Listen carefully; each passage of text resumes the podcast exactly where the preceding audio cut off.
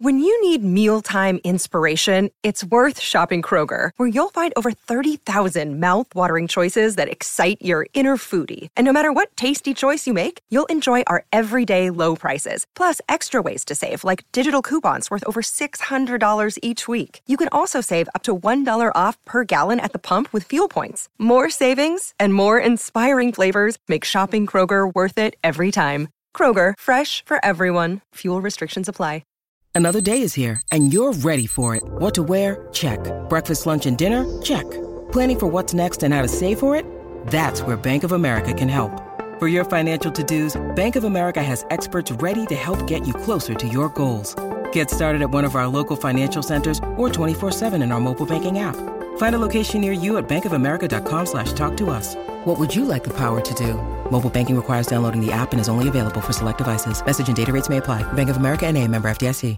We all have a linear mindset, which means we tend to think tomorrow and the next day and next week and next month and next year will look like last year. But of course, we're living during a time of greatest change.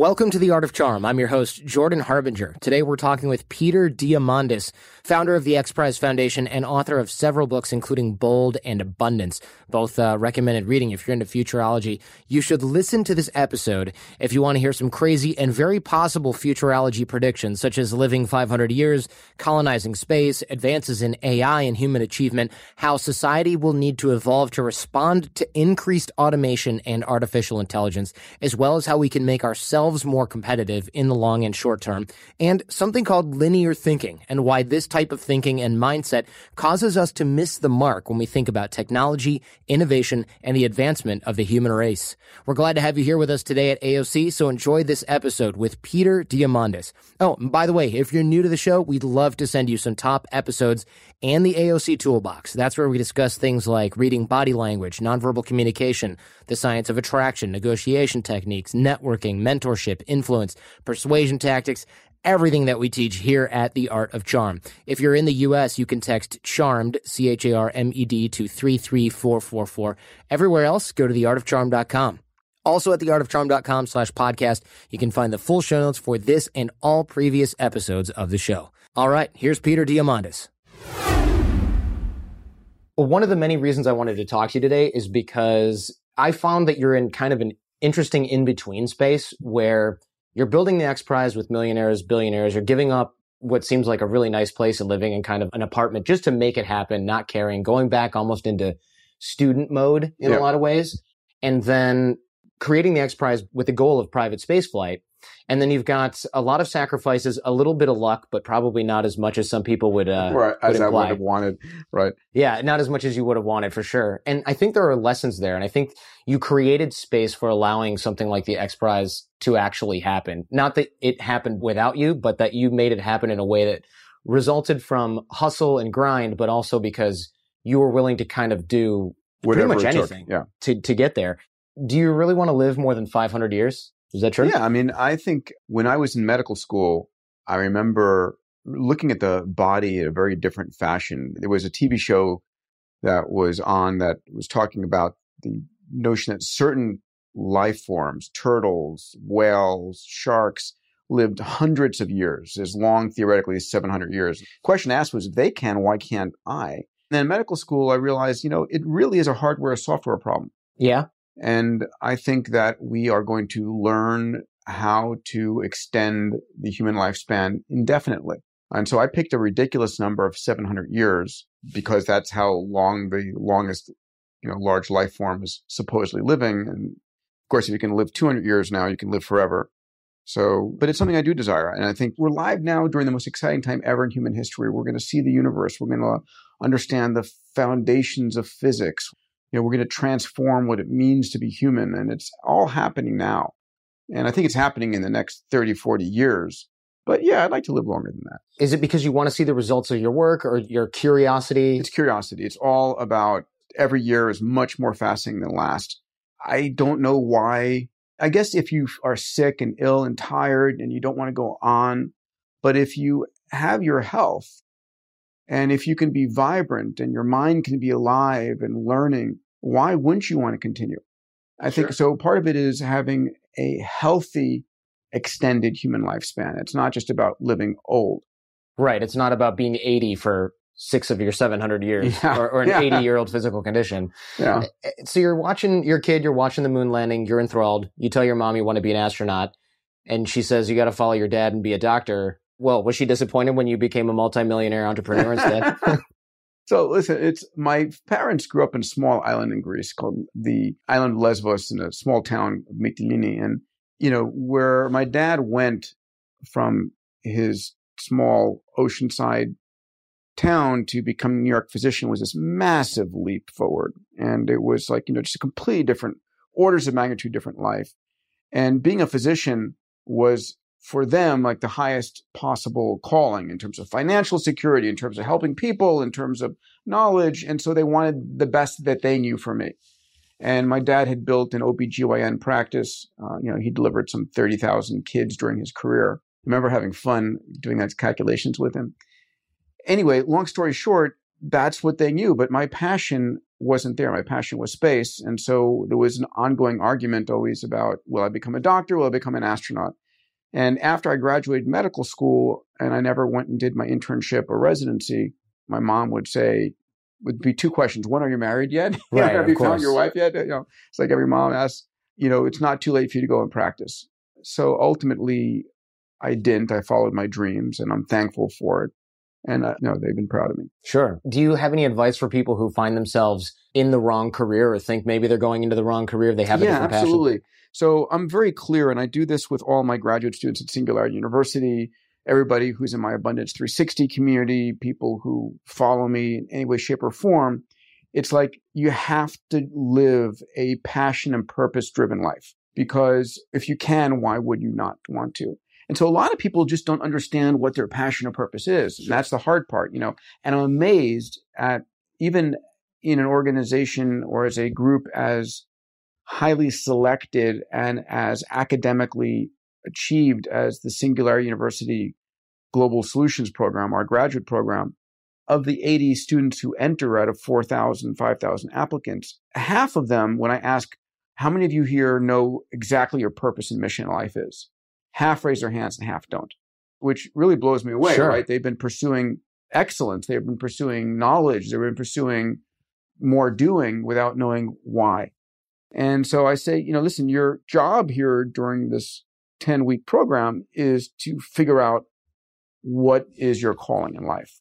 And, you know, my advice to those listening to us here is if you don't know what it is, it is your calling in life that's so critical for you to find. And a couple of tricks for you to think about is what did you want to do as a kid, right? What was it that the nine or 10 or 12 year old version of you loved to do that maybe we're told, no, there's no career there, sure. which is bullshit. There's a career in anything or you can't make a living that way, or that's not possible for you, whatever case might be. So, what did you want to do as a kid is one strong signal, one strong indicator of what your passion might be. Another is if I were to give you a billion dollars and say, go make the world a better place. Don't have to worry about income. You've got the money to make a difference. What do you want to do? Do you want to go cure a disease? Do you want to go teach people? Do you want to go build art museum? What do you want to do? you can find some kind of a signal in the noise for your passion there. Do you think it's self serving that if I had a billion dollars, I'd be doing something like this, but maybe with nicer equipment? no, I think it's a matter of, I think you'd be thinking more about what reach you want. One of the things that's amazing today is that reach is possible. And, you know, you do have state of the art equipment and what you're doing today, right in this very moment, and the reach that you have would have cost orders of magnitude more 10 years ago and orders of magnitude more 10 years before that and would have been impossible 10 years before that. Sure. Yeah. We would have been lugging this in on a truck and setting it up in a room with a reel to reel going. It is amazing the pace that, that things have made. And I was reading the book, it, the experiments that you did when you were a kid, disassembling toys, stockpiling chemicals, launching Estes rockets. I just saw a lot of myself in there. The only problem I had with those rockets is that whenever it launched, the parachute would melt. that was the problem I always you had. have enough wadding in there. I know. It was always the wadding. You know, I skimped on the wadding. That's what I, I knew it. Some of the things you did when you were young makes me scared to have kids as well. Because I'm thinking the stockpiling of the explosives. I mean, talk about a no fly list or worse at this point. Do you think your kids are they going to start driving you crazy with their pursuits? How how much well, are you going to? So it's interesting, that? right? Because I have two five year old boys, and they're already great experimentalists. And it's like, what experiment we're going to do today? And it's like, oh my goodness. It's like, I can just see where it's going to go. It's only a matter of And time. It's only a matter of time. And but the beautiful thing about it today is we can do different kinds of experiments. You know, I used to when I was a kid, and Julian Guthrie writes in How to Make a Spaceship. My stories of my best friend Billy Greenberg and I would order chemicals from chemical supply companies. I mean, we'd get huge boxes of potassium perchlorate, potassium nitrate, and magnesium, and sulfur, and charcoal, and manganese, and, and just all these chemicals that you know were are explosives. We'd make our own explosives, our own rocket fuel, our own M80s, um, and you know we blew up all kinds of things, including my friend's swimming pool. But of course, you'd be tracked down as a terrorist Yeah, you can't even order that stuff now. uh, you can't, right? Even today's high school chemistry labs are so watered down as to be laughable. But we can do experiments with other things, right? We can build things on tablets and run experiments in the virtual world. We can create robots. You know, my kids' Lego sets are incredible.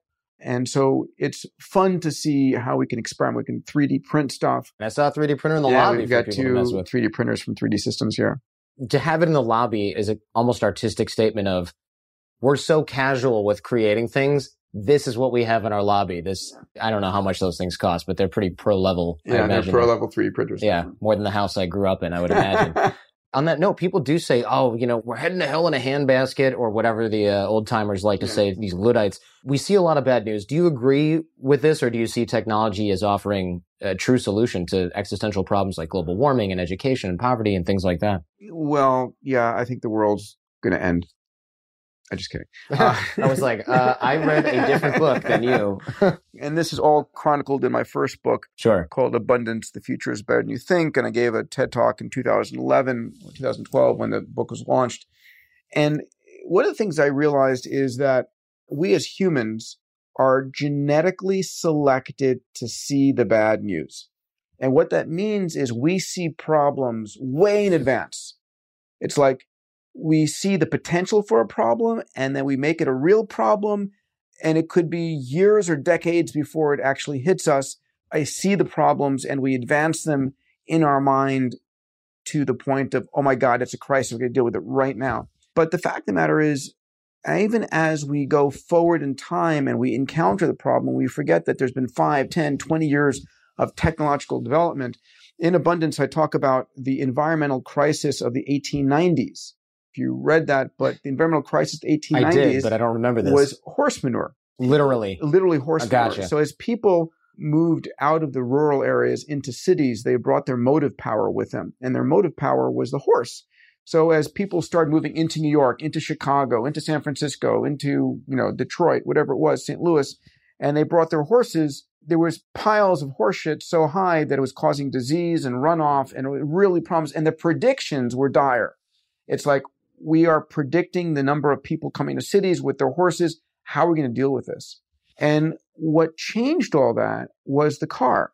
The mm-hmm. car came along as a more advanced technology and got rid of this problem.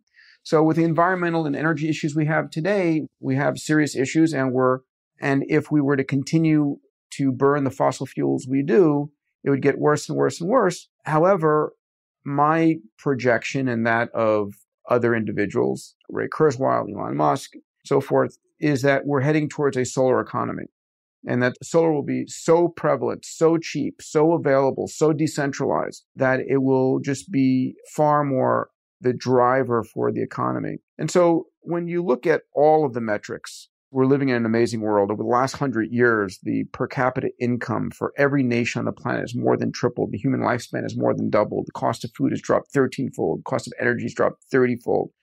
Transportation, hundreds of fold. Communications, millions of fold cheaper. Case in point, this podcast. Right, sure. Uh, so uh, almost every possible conceivable metric, literacy has exploded around the planet. The cost of access to healthcare has exploded. We romanticize the past and say, oh, in the good old days, but we forget that life back in the good old days was short and brutish and brutal. 80 hour work weeks just to survive. Right, hammering things in a factory or something Yeah. like that. Sure. So, what do you think is the most promising solution for climate change? Solar? I think solar is for sure where I'm putting my bets. We get 8,000 times more energy hitting the surface of the earth from the sun than we consume as a species in a year. There's amazing breakthroughs on the horizon for batteries, for solar production. And there's no reason why we can't go to an all electric or majority electric economy in this planet. You mentioned working in factories, 80 hour work weeks and things like that. What are your thoughts on the increasing effect of automation on society? I mean, do you think we're going to see dramatic changes in employment? And if so, how do we cope with that if we're automating? Right. So we are going to see dramatic changes in employment. AI and robotics will displace half of the jobs that we currently have but they're also going to create new jobs that we currently can't conceive of. And we're going to merge with robots. We're going to merge with AIs in different ways. We're going to collaborate in different ways. We're going to create new kinds of capabilities we didn't have before. One of the things that's interesting is I checked a couple of years ago and looked at if there were any polls on the concept of do people love their jobs or do they hate their jobs? And it's a pretty staggering situation that something like 70% of Americans hate their jobs. Oh, that's depressing. Yeah. Well, and it's not surprising either, right? People don't work the checkout at the local grocery store because that's what they dreamed about, or right. don't clean toilets or stock boxes because that's what they wanted to do as a child. It's what the job they have and it's what's available to them to put food on their table and get insurance for their family. And so let those jobs go away. And how do we find a time where people can do what they love to do? And so I think that there's going to be a transformation in what people do and what gives them gratification. I write a blog each week, and anybody interested, if you go to diamandis.com, I put out a blog every Sunday. The next blog is going to be on universal basic income. And so this concept that is being tested in governments around the world that everyone who is a citizen of a country gets a basic income. And we're going to demonetize the cost of living, meaning the cost of living is going to radically come down. One case in point that when we get to autonomous Ubers, having an autonomous Uber is going to be five times cheaper than owning a car. Good. Amen. So you don't need to own a car. You don't have to park it. You don't have to fuel it. You don't have to get insurance for it and you're getting chauffeured every place you go. Sounds great to me. Sounds good to me. How many years until you think we see either a negative income tax or the UBI in the USA? Are you thinking 20 years? Are you thinking 50 years? Do you have a timetable at all? You know, I don't for the US. We're seeing it being adopted around the world already, and we're going to start to see more and more countries bring it on. I think the US, we may see some versions of it within the next 10 years. It's going to accelerate as unemployment goes up what I call technological unemployment. As that starts to go and people start to outcry and saying, you know, I want my job, the government's going to have to do something about it. And UBI will have been proven and tested in different parts of the world already. It will be an easier onboarding process in the US at that point.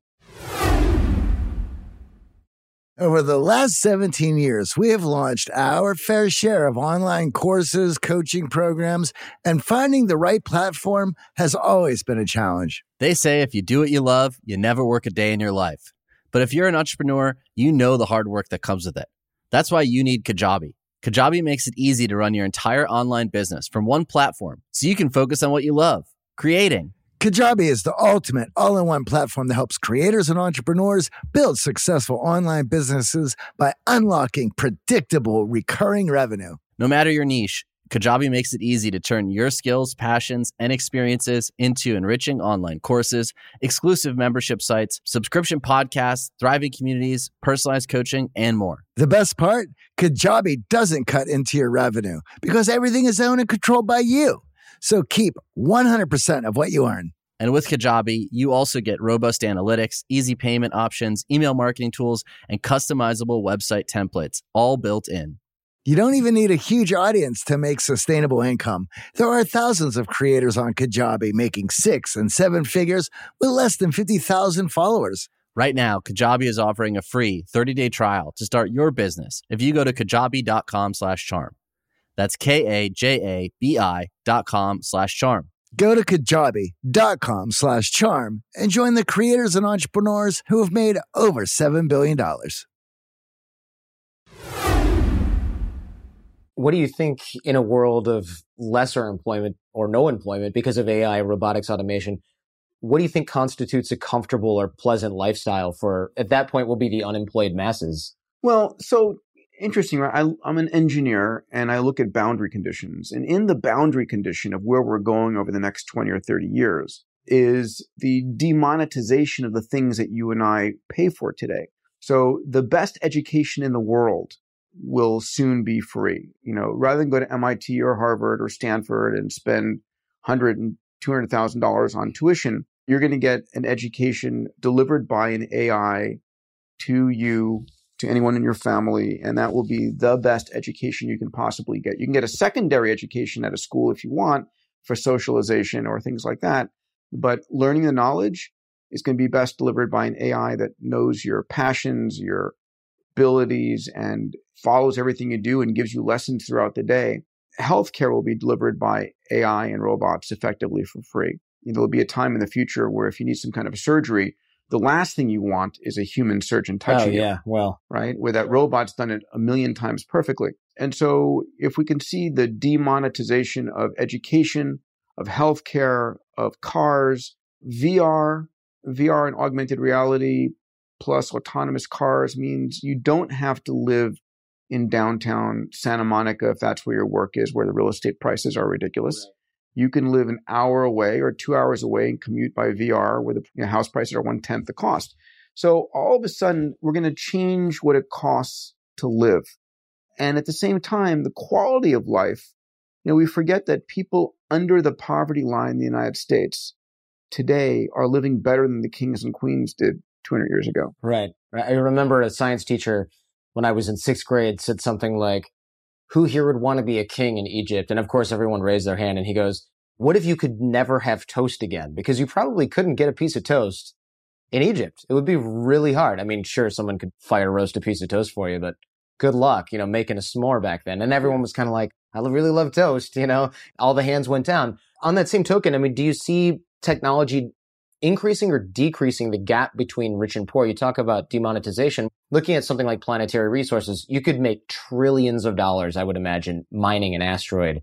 We might eliminate poverty entirely using AI automation, or perhaps that gap could increase tenfold.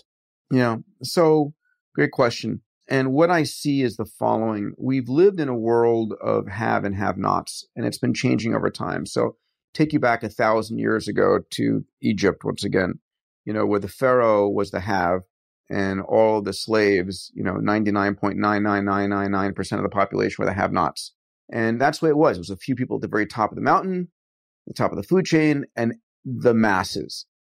And today, you know, it's changed where we have haves, we have a huge middle class haves, and then we have a diminishing number of have nots. I want you to imagine in the near future, we're going to have a world where every single person on this planet, every man, woman, and child has their basic needs being met. Food, water, shelter, healthcare, education, energy, you know, whatever the Maslow's hierarchy of needs are here. So I imagine a world of haves and then some super haves.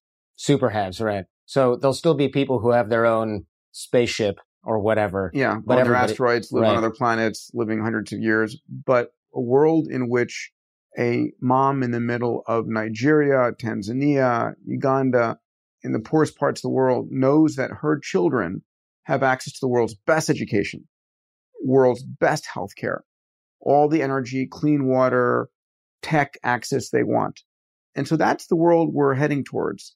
And I would rather have a world of haves and a few super haves than a world of have nots and, and haves. Sure. I definitely agree with that. Who do you think is going to get to Mars first? SpaceX, NASA, China? I, I, not gonna my- be I, I put my no. I put my money on SpaceX for sure, no question. Will you go yourself if given the opportunity? Oh yeah, I mean, I would love to go. I'm someone who wants to travel to space. I'd love to go to Mars. I'd love to go to the moon. I'd love to start an off-world colony. You know, I think there's sort of space falls into three groups: the Lunites, the Mars colony first, and the people who want to build colonies in free space and not go into a gravitational well. I've spent my time on all on thinking about all three. Uh, Weightlessness for that extended period of time. I was talking with Mike Massimino and he- Yeah. he, said, look, after a while, you just, you got to have that gravity. There's something about it. And, uh, Yeah, well, in my version of a space colony, such as that of uh, Gerard K. O'Neill, it'd be a large rotating habitat, oh, right. create artificial gravity. Create your artificial gravity. Yeah. I saw you did an AMA on Reddit or an AMA And uh, you chastise a couple of people, jokingly, of course, about not using their linear mind to think. What does that mean? What do you mean by that? So we are, as humans, we evolved hundreds of thousands and millions of years ago in a world that is local and linear. Put yourself back in the savannas of Africa during the first humanoids. And back then, nothing changed, right? The world was pretty much the same generation to generation to generation. Nothing changed over a thousand years. And anything that affected you was local. It was within a day's walk. And so our brains, the wetware and hardware of our brains are what I describe as local and linear.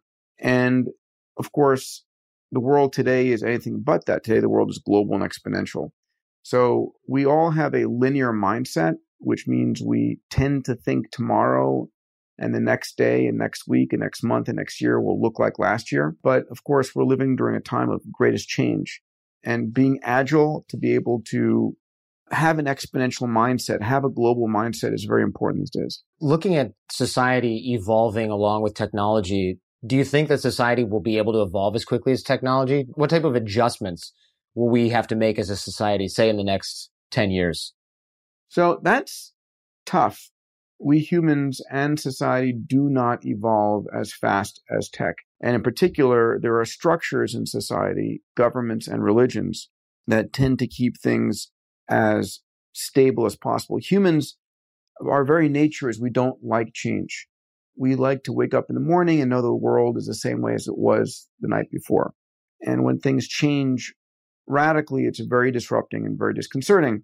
But when something improves tenfold, like digital cameras versus film cameras or Uber versus taxis, there's a very rapid adoption curve.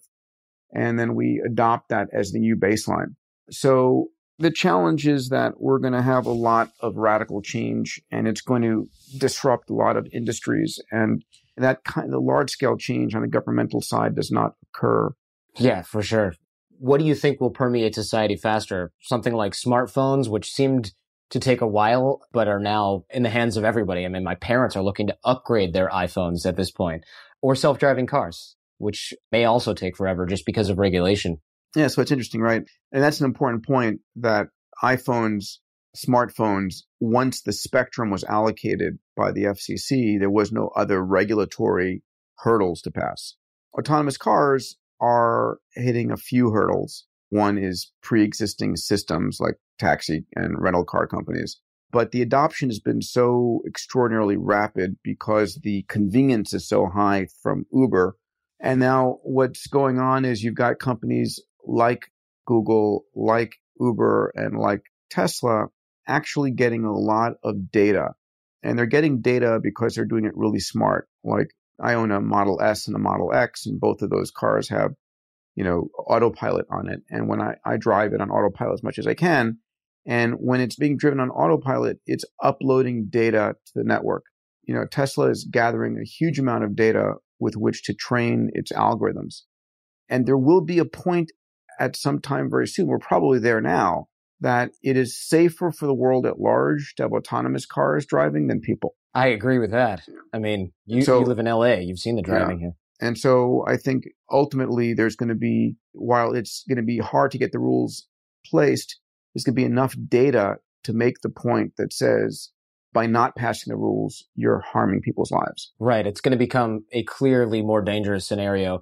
I predict the, the gun nuts of the next 50 years are going to be the, I deserve to be able to drive my own car. Those are the people causing 99% like of the accidents. When my 80 year old dad, who had this onset of Alzheimer's, you know, had his Florida driver's license automatically renewed. Yeah, to take a driver's license away from somebody, there's a whole process. Basically, you have to be you have to have full power of attorney over that person yeah. to do it. It's impossible.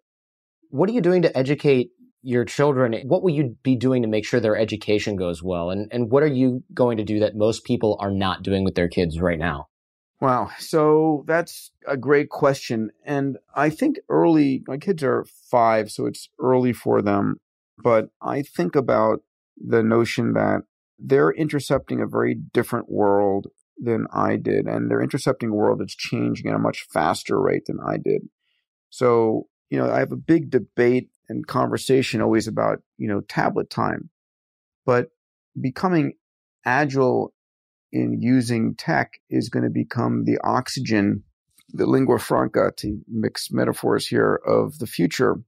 And I have a hard time saying, no, you shouldn't be using the technology. In fact, they probably, the stronger they are, the more agile they are, the better it's going to be for them. But I've realized that for me, there are three basics that have nothing to do with technology that I want for them. It's one, helping them find out what their passion is and supporting that no matter what it is.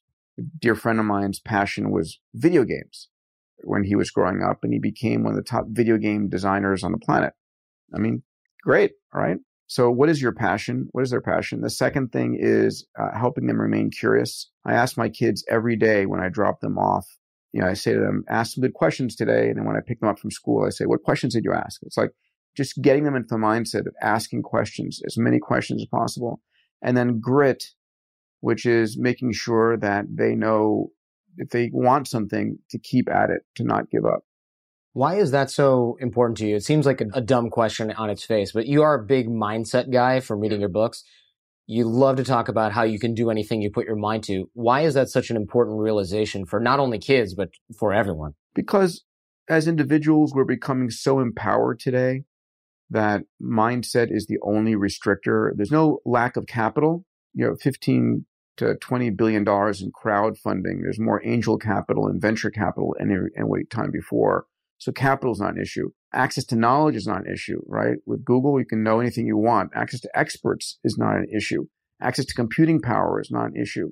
So if you say, what is the scarce resource? The scarce resource is the passionate, committed mind. The person who says, okay, I am going to make this happen, right? So all throughout Julian's book, How to Make a Spaceship, you'll see my absolute dogged pursuit of this passion of the the thousand times the X Prize concept died and my not giving up. And she does an amazing job telling that story over and over and over again. And you know, uh, we wouldn't be having this conversation, and your listeners wouldn't be listening to this had I had I given up. And so, ultimately, mindset is for me the single most important thing that a hmm. person can have. You didn't grow up with a big trust fund or anything like that. So why were you so confident you could just raise $10 million? And in fact, when you started the X Prize, I heard and I read you didn't have the $10 million to give away. You took out an insurance policy, the hole in one insurance, yeah. along with 150 plus rejections from trying other ways to get it, of course. Yeah, I mean, honestly, I just was so confident in the idea because I was clear that it was a good idea. And if you have confidence in your ideas, and I also had done enough in the space world that I had built enough of a track record. You know, Julian starts with the eight year old Peter in the book and chronicles my time at MIT and creating a group called SED, Students Exploration Development of Space, which Jeff Bezos started the chapter at Princeton. And, you know, then goes on to International Space University and my launch company and Zero Gravity Corporation and eventually X Prize. I had done enough things where I I knew what was the realm of doable and I knew what was a good idea. And I was trying not to bullshit myself. And I had enough people who I bounced it off who got it and said yes. And so my confidence level grew and to the point where it wasn't a matter of, is this a good idea anymore? It's like, damn it, someone out there is going to help me fund this thing. It's a good idea. It's going to work. And when you can find that idea, and there's so many examples over and over again of companies that you know, were overnight successes after 10 years of hard work. Sure. Yeah. This podcast being one of them. I mean, we're no Facebook or anything, but 10 years as of next week, in fact, with this show. Awesome. Um, nobody knew what podcasting was back then. And hopefully 10 more years, we'll be having this update to this conversation on my yacht or something. Awesome. You seem to have taken a much different route than many normal entrepreneurs in this type of space. See, you're laughing to yourself because obviously we well, I'm, you know, I don't know what a normal route for an entrepreneur is. Me neither.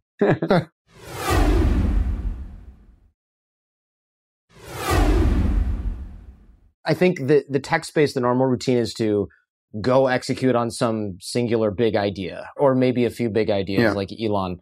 Well, first of all, you're dedicating your life right now, it seems, to helping other entrepreneurs facilitate and executing on their big ideas. Why did you go that route after the original X Prize? Well, I mean, you have to understand, I have always lived and worked on multiple fronts. So I'm actively engaged in running probably seven companies right now, but I'm involved typically. I know what I do well and what I enjoy, and I enjoy the coming up with the idea, the the formulation of the vision, helping raise the capital, getting the team on board, and then typically taking a role as executive chairman and hiring a CEO.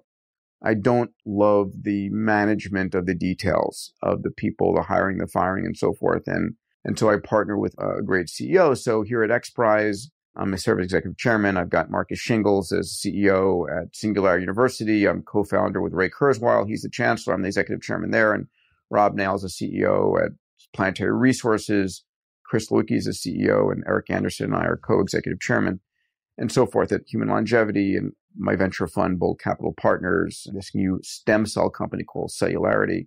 All of these cases, these are, I'm filled with the diversity and excitement of running those companies. They're all science fiction novels, right? They're all crazy moonshots. Um, and then there's a layer separate from those, which is sort of X Prize helping incentivize entrepreneurs, Singularity University helping to educate entrepreneurs, Bold Capital investing in them, and then the work I do through Abundance 360 and my weekly blogs is really trying to help people see the way the world is changing. You know, my mission and purpose in life, I sort of wrote it out when I was at a Date with Destiny, Tony Robbins event. Tony is a dear friend of mine. And I realized that we're undergoing a transformation as a species during our lifetimes. It's like going from lungfish to the land. We're undergoing a transformation. And my mission and my purpose is to inspire and guide this transformation both on and off the earth. We're going to transform how we raise our kids, how we govern, how we live our lives, where humanity exists in the solar system, in the universe. And it's happening now at an accelerating rate. And it's going to be a time which is both scary for many who don't want change and exciting for the fact of what we're becoming we're becoming what I call a meta intelligence, a multi human intelligence, and we're connecting in ways like never before. And so I think about this a lot and I write about this and I talk about this. And for me, it's the highest level of this video game we're playing. It's an exciting time to be alive. If you had to pick between all of those different companies, I mean, if you had to achieve just one more significant milestone, what would it be? Oh goodness, that's not a fair statement. I'm hmm. not going to choose between children. I have, I think, three basic thrusts: opening up space, extending the human lifespan, and solving grand challenges. Right. So those are the three thrusts that I have. I squeeze a fourth in by helping entrepreneurs take moonshots, but anyway, that's um, like wishing for more wishes with the yeah, genie, right? I, I think so. That's yeah. That's yeah. So I wrote something called Peter's Laws long ago. I saw a copy of Murphy's Law on my business partner's wall and I was like so pissed at it. I just like stared every day and it said, if anything can go wrong, it will. And I was like, that's just like the worst attitude you can possibly have. And I went on my whiteboard and I wrote, if anything can go, can go wrong, fix it to hell with Murphy. And that became Peter's law. And then I started adding to it. My second law was when given a choice, take both. And so that just has iterated a few times. Yep. And we just did that right here as well. So are you in between companies all day long? I mean, how yep. do you kind of manage your time when it comes to that? I manage it going between companies. I typically will spend, you know, yesterday, it was in Panama yesterday, this company called Cellularity, which is a stem cell company, was down there with Bob Hariri. Today was PhD Ventures. Tomorrow I'm at Singularity University all day. So I'll go and rotate. But of course, when shit hits the fan, I'll focus on what the problems are, or when opportunities come up, I'll go and focus on that. And for me, it's a glorious life of ADD. Yeah, it sounds like it. Are, are you doing that in Panama because of the laws in the U.S. just too much of a pain in the? Well, it's more that stem cell science is developed to the point that there's extremely strong evidence of its efficacy, but the laws that the FDA follows are not structured for stem cell science yet. Lots of studies going on. I went down for two reasons. One there's a stem cell clinic called the Stem Cell Institute in Panama City, Panama, that we're looking at potentially rolling up in a stem cell roll up that we're working on. And second, I went down to get my own treatment on my knee and my shoulder. So I was scheduled to have basically shoulder and knee surgery, which would have taken me out for a couple of months of full mobility. And I went and had Monday afternoon, two days ago now, stem cell injections into the cavities of my knees and my shoulders to look at rejuvenating the connective tissues there. And so I'll see in the next 60 days how that goes. The data is extremely positive, And if I can avoid going into surgery, great. Yeah, no kidding. The shots in your kneecap sound painful, but it's a lot less painful than Yeah, surgery. no, and it wasn't painful at all. I was taking video with my cell phone. They were injecting me and, Oh, wow. and uh, sharing it with my community. Really? Periscoping your uh, yeah, basically. knee injections? Yeah. How do you quantify success? You're involved in so many things. Is there a metric you use to definitively say, look, I'm making an impact with this? Well, I think the metric is am I having fun? Really? Yeah, am I having fun? And then, I mean, each company has its metrics. Each company has key points. You know, early on is, are you demoing the tech? Then is it, are you raising the capital? And are you attracting the clients? You know, my theme for 2017 is experimentation. So rapid experimentation. Are we experimenting? What's the data we're collecting? What's the targets we're setting? Are we achieving those targets? But ultimately, am I enjoying myself? Do I feel like I'm making a difference? Looking at it like that probably makes it an easier decision rather than second guessing all the metrics and ev- all seven plus of your, your current ventures. It probably simplifies things quite a bit. What's the ultimate goal for humanity here? Continued existence, expansion to the rest of the galaxy slash universe, acquisition of data. So I think, as I mentioned earlier, we're undergoing a transformation as humanity. We're evolving. We're going from evolution by natural selection, which is Darwinism, to evolution by intelligent direction. We're rapidly changing what it means to be human. And I think we're creating AI. We're creating new forms of life. We are literally writing genomes of new life forms. We're beginning the ability to edit our own genomics with CRISPR Cas9 technology. And we're going to become a new species.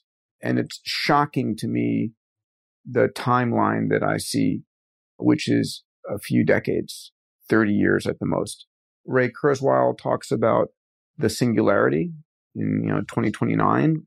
He also talks about the notion that in the early 2030s, we're going to create the ability to interface the human cortex with the cloud such that we're going to be able to expand our memory, expand our cognitive capabilities. You know, our brain is very limited. Our neocortex has 300 million pattern recognizers, 100 neurons each. And when you use that for memorizing things, you've used it up. But we offload a lot of that, right, on my, my cell phone or all the emails and phone numbers and so forth. So we're transforming. And I think we're going to become, you know, you as a human are a collection of 10 trillion human cells. Each one of your cells is a life form, but it makes you in a connected form. And I think of each of us as humans as individual life forms that are about to become connected into a meta intelligence. And I think we're going to be conscious on a brand new level. And I think that's again, we're building the backbone with the internet and we're the sensors that we're connecting, creating and connecting into our brains in this next decade. I know so many startups working on brain computer interface. It's an extraordinary time. Yeah, I can't wait for some of that stuff. As a language learner, I was speaking with some of these startup folks and they said, yeah, you're learning Chinese. That's going to be a huge waste of your time in a few years. I hope you're having fun doing it because in Yeah. five, ten years, you'll be able to quote unquote learn Chinese in minutes. You'll just have no need to do well, it. Well, you'll speak English and it will come out Chinese in the in the listener's ears. right, exactly. Right. We have already hearing aids Yeah. that can translate. I saw that and I wondered how well that works. Because of course, the second I posted that online, people went, Oh, that'll never work with Vietnamese because the verb goes at the end or it'll never work with this. And I'm just thinking this is society underestimating AI to the point where just like my dad, when I told him about Yahoo in the nineties, he said, nobody needs that. There are libraries everywhere. yeah. And I thought to myself, this is my dad's comment all over again. Oh, well, you know, we won't need that for this and people are going to be bilingual or this is going to happen. And if you don't think this AI can figure out that the verb goes at the end of a German sentence, then, uh, completely different pages here. You hang out with top people all the time. And by hang out, I mean work with and, and fraternize with. What are a few traits you see in common? I know everybody works hard. I know everyone reads a lot, but Is there anything, maybe even some dark stuff? You know, are we all scared children that have this crazy desire for power? Are they all competitive to a sick degree? I think, and I wrote about in my book Bold, I am honored to have as friends, investors, and board members folks like Larry Page and Elon Musk and Jeff Bezos and Richard Branson. And, and I write about them and others. And I think to a large degree, they're all massive optimists, really optimists about the future. And they are about rapid experimentation, about just continually experimenting and trying things and not pre guessing. They're about doing audacious moonshots. You know, when you've reinvented an industry like PayPal for Elon, like what do you do next? They're also driven by passion. Probably the most important thing is they're passion driven individuals and they're creating stuff that they would love to see created and that they want. And it's that level of passion, of grit, of not giving up. And of course, there's a good amount of luck in all of this, but they're all incredibly smart.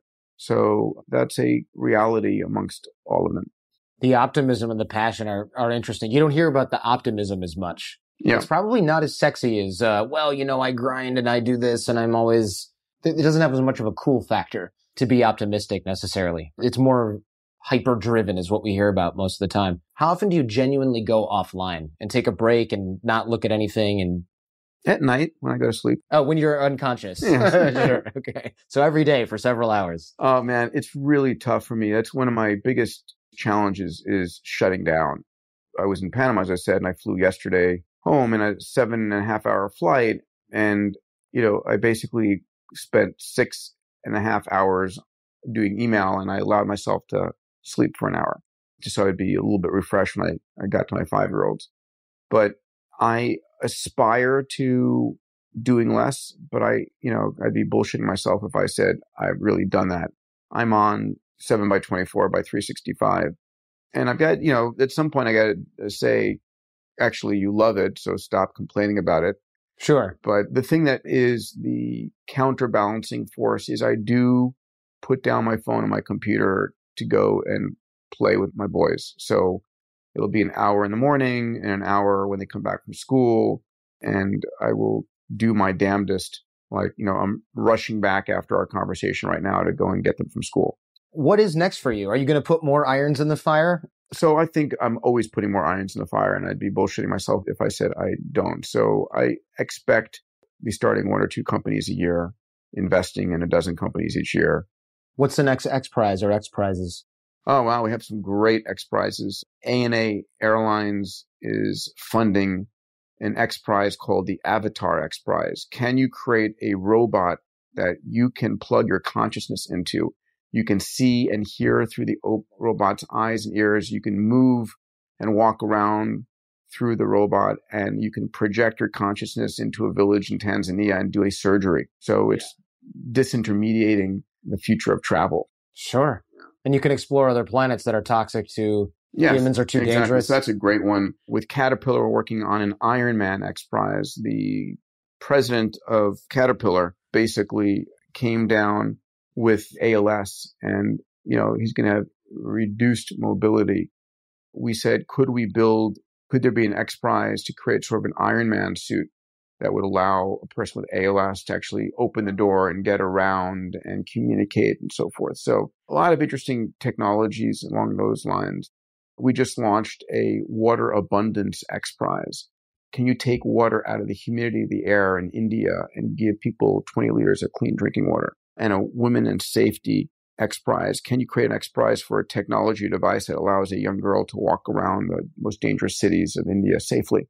Oh, wow. And it's funny because there's not really a whole lot of it has to be this way and do this. It's you're leaving this up largely to the creativity of the people involved. That is what I think, at least from reading your books, it looks like makes the magic because you can really find ideas that you can't find these ideas with constraints attached. Yes. It has to be wide open.